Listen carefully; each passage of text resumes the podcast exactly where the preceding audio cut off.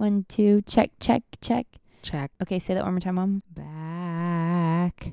Okay, one more time. I love you for sentimental reasons. Okay, I think that is perfect, Mom. I do Stop. Believe you. You give me everything. Okay. I love you. Mom. Okay, thank you.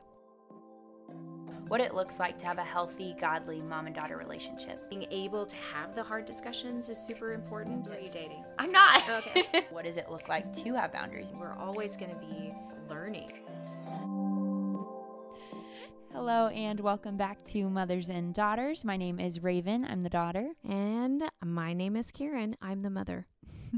And today we're going to talk about the wonderful topic of heartache. Ugh, oh, so heavy. No, it's going to be so great. I know, but so heavy. You were just singing before this. I know. It's going to be great. No, it's good. You know what? I just was reminded today that our scars are so good, even though they are long lasting, they help us move forward. And so heartbreak is just like having a scar. It might leave an impression, but it definitely changes us and shapes us to be more like Christ. Very true. I like that a lot. So what was the first time you feel like you experienced heartache from one of us? Mm-hmm. Actually, we had put the girls in private school for preschool and some of their early education years. And we had them in a couple of schools. One of the schools at the latter part was LifeGate. And I just remember as we were making that arduous decision about what they should do next and transitioning into middle school and to high school, we really felt like we should try to acclimate them into a public school system because we knew that we couldn't provide private school for all the way up through high school. And so I remember Raven was in 5th grade and Avery 4th, Lyndon 3rd, as they were finishing up kind of primary school. And we were driving away. They had understood that we were going to move them to a public school system, separate from their friends and separate from what they had known. And I remember driving away from private school that we had them in, and Raven was just in tears. And it wasn't like the crying that you experience as like a toddler or even to try to get their way, but it was a heartfelt pain that they were truly sad from leaving what they had known. And at that moment, as a mother, my heart broke. But I still stayed the course, knowing that that was the best decision, but realizing that was a big transition as a mother to understand how we deal with heartbreak for our daughters. Hmm. Yeah, I think that's super interesting because I remember that day specifically in the back seat crying, and my nose actually started bleeding. I've never been so sad to the point where I had a bloody nose. Was it Jesus when he was in the garden when he started to bleed when he was praying? That was a pretty substantial grief that he endured because the blood vessels in his head actually burst and he brought forth blood. But similarly, I think that as I saw your face and I saw the heartbreak that you had, it was very difficult for me to know how to respond. Mm. Yeah, and by no way, shape, or form am I saying that I'm like Jesus, where I was crying so hard that I was actually bleeding everywhere. But just the fact that, yeah, it was something that I had a bloody nose. I was so devastated that I was leaving all of my friends and I was going to this new school. And I remember going, how could you? Why would you let us do this? Why do we have to move? Mm-hmm. And I can't imagine being a mom and feeling like this is the best decision. But my daughter is so heartbroken mm-hmm. over it. And even when I think back and I think about going to Aldridge Elementary and then transitioning into middle school, that was the perfect thing we could have done because I was able to make new friends.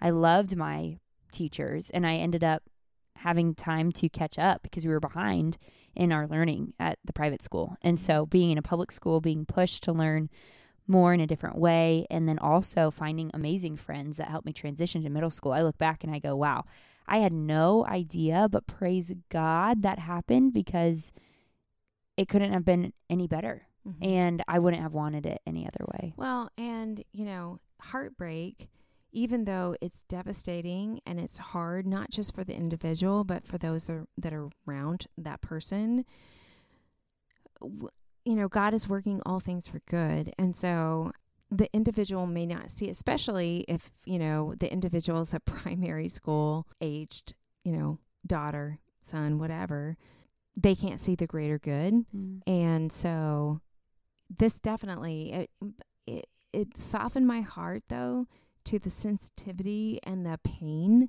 that your daughters can have over life. And that was just a momentous for me circumstance that changed just my outlook and how to handle those situations. Hmm. And I think it's cool too, because when we were talking about the topic of heartache, what we would talk about immediately, it's easy to think, oh, heartbreak in the sense of boyfriend, relationships, but you and I both thought of that instance of no heartache when I was just devastated over having to leave my friends at a private school and go to a public school and be in a completely new environment. Mm-hmm. For you, it was seeing that heartbreak and heartache in me. And for me, it was feeling that and experiencing that. Mm-hmm. So what would you say for you? Do you think that you ever experienced heartache that we could see? Oh, I'm sure. I think that those individuals around you that are closest to you know when you're experiencing heartbreak, but it's so different from a child's perspective to an adult, especially a parent. You may sense it, but there's not a lot that you can do as a child, even an adult child. I mean, I think, you know, establishing those parental roles and guidelines are so important. I mean, I remember a couple of times where my mom or my dad experienced grief and tears. As a child, you really don't know how to respond. Mm-hmm. And you feel a little out of control, a little outside of your comfort zone. And so I guess just the reality that we are all human, we all feel, we all cry, we all weep, we all mourn, we all experience grief in our own ways, and acknowledging that, but also moving toward a healthy path of how we live in that together is a very real thing that we need to discover on our own. And I think it's interesting. So would you say that heartbreak and heartache are synonymous for this podcast, or would you say there's a difference between the two? I think heartbreak indicates a specific time and place. Heartache is an ongoing emotion and feeling.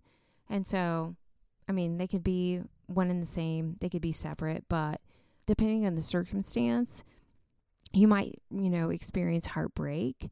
But if it's an ongoing thing where it's continuing to cause you pain, you're going to experience heartache. That's interesting. Because I think for me, I think of heartache as a certain instance, where then I think of heartbreak as just a romantic way. And so I looked up heartache, and it says emotional anguish or grief typically caused by the loss or absence of someone loved. So normally heartache just because of that anguish or grief, and then heartbreak, overwhelming distress. And so you would say that it's kind of similar? No, it's similar, but I think heartache would be an ongoing situation. Heartbreak might be a specific time and place that causes you pain, but it just depends on the situation. Yeah. So I would say after looking at those definitions, it would be heartbreak would be a specific time and place, whereas heartache is more grief or loss. But I think I just wanted to say that because I think I was using them interchangeably when really it could be different. But even as we were talking about this, I've definitely seen you experience grief, but I wouldn't, if someone had said, oh, and asked me, have you ever seen your mom heartbroken or experience heartache, I would say, no, I don't think so. I can't think of one thing. I've seen you sad, but not devastated over something or hopeless by any means. And I think that's a good thing. No, it's a really good thing, because obviously I'm like a human being like anybody else, and I have experienced heartache and heartbreak. But again, I think as we've mentioned before, it's such a fine line and fine balance between exposing the humanity of who we are. Emotions are part of that humanity, but also protecting your children in the midst of that.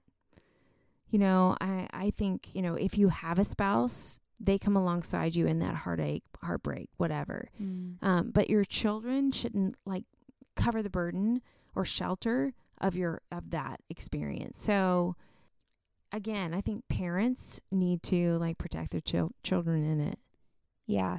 And I think too, even listening to that, when it comes to a child seeing a parent experience heartbreak or heartache, I would also say maybe it's a testament to your faith too, because I think at the root, in my own personal opinion, of heartache and heartbreak, maybe not. Maybe, I don't know. I think I'm thinking of it in a sense of there's this hopelessness to it when it probably doesn't have to be. I think you could probably still.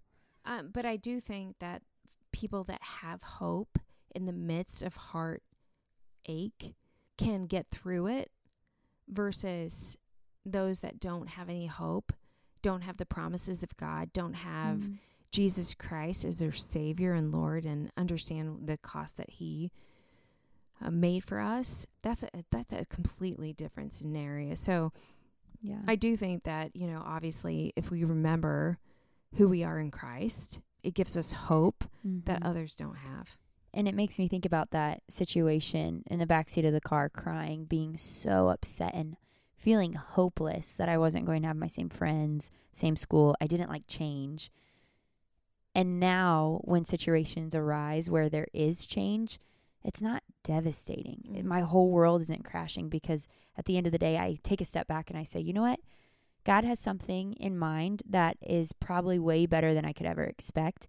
But when I think about that situation where I was, it was hopeless and devastating because I was young and I didn't think, oh no, there could be a greater reward on the end of this. It could actually work out really well. In that moment, I was just hopeless. But those are the moments and situations where you teach your children that in the moment, in the circumstance, it feels hopeless. But God has got you. He's sovereign. He loves you more than I could even love you. And He has a plan for your life. So, you know, in those moments, that's when you can teach them really difficult truths about who God is, right? And now on the other side of it, don't you look back and go, that was the best decision ever? I mean, you got an amazing education. You were grounded in the Word. You were grounded in Christian community and who you were as a follower of Christ, into the public system where you could make your friends. You could like be a witness to those that that don't know, you know, Jesus. And you had an amazing experience in public school. Yeah, and I still switched over. I mean, even though I didn't understand the Lord completely, I would say, but yeah, I had that biblical understanding. I was able to go to public school, make friends. By the time middle school rolled around, that's when everyone's trying to figure out who they are. They're acting out. It just is rebellion city, I feel like. So to go to elementary school, be accustomed with everything that was going on, really fit in, but also be able to witness and be a light was amazing. Yeah, I wouldn't have traded it for the world. Right. So you had talked about heartache from that standpoint and being able to use that as a lesson to teach your children, hey, don't focus on your circumstances. Well, what about circumstances that are romantically charged? How would you deal with that with your children? And what have your experiences been? Like specifically, what are you talking about? So for instance, it's a lot different to say, hey, this situation will get better and it could be working out for a reason. Whereas when it's an emotional investment, like a relationship, and there are romantic strings attached, telling your daughter, hey, it's going to get better, and her feeling like, no, this is the end of the world. I'll never find love. What have been your experiences with that? Well, I think it's dependent on the situation. If your daughter is in a relationship where the person is not a Christian or not a follower of Christ, that's like bare minimum, you know? I mean, there is no, hey, it's going to get better. I mean, there is none of that. Like, why? Mm-hmm. Because that's not God's best for the individual. So they may be completely compatible with like just personality. They may be very attentive to needs. And if they don't know Christ, they're not compatible. They're unequally yoked. And so even though as a parent, you may have taught that growing up, they're going to run into relationships where that happens. But if they don't have that as the number one prerequisite, they're going to fall into turmoil or emotional consternation or pain. And so that's just, a reality. Sometimes they have to learn that for themselves. But I think, as you can attest to, we have worked through some of those situations. And even though I think I've allowed you the freedom and the space to develop relationships and to give a person grace and a person latitude to reveal who that person is. I think in those situations where I feel like this is headed down a horrible path and not a path that's valuable or will be successful for you, I've intervened. Yeah. And I think that as a parent, our number one goal is to ensure their security and safety. And so allowing them latitude in certain areas, but when they're going down a path that's literally aimed for destruction, I step in and speak truth. It's still their decision, but in the end, we are there as advisors, as overseers, as counselors, and as parents to step in and let them know they're headed for a destructive path. Right. Which quite honestly, you've only had to do once. Okay. One relationship. I remember vividly you came upstairs and you said, I don't know what you're doing and you know what you're doing and you need to stop. Why are you in this relationship? Definitely called to the carpet in that moment. And then later talked to one of my disciplers. She basically said the same thing, prayed about it. And I went, okay, yeah. Ended the next day. Over.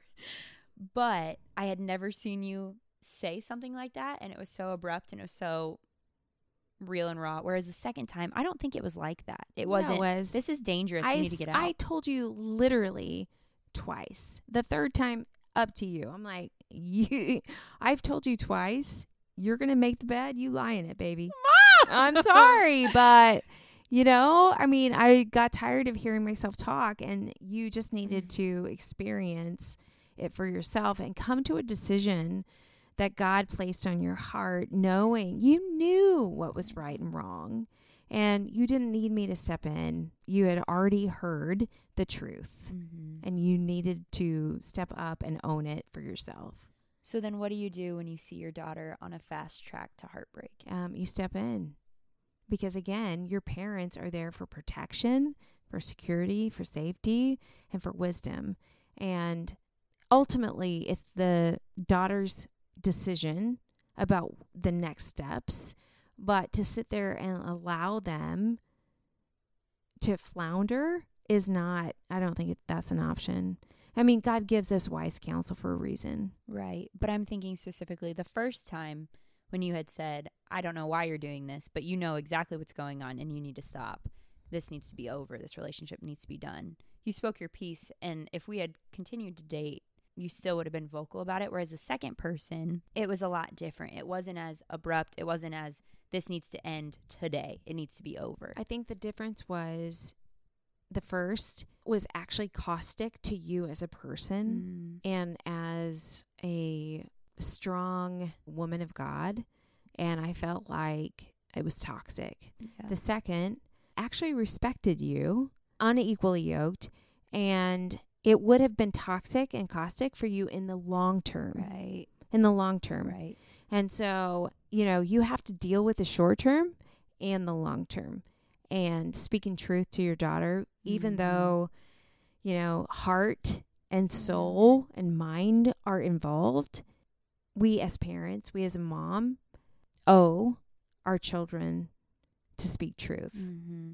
And I think what I loved is, even though I was on the fast track to heartbreak, and even though I was super upset because I ended up losing a great friendship too with the second, you were there to say, hey, I love you, and I'm going to sit here while you cry or while you're upset.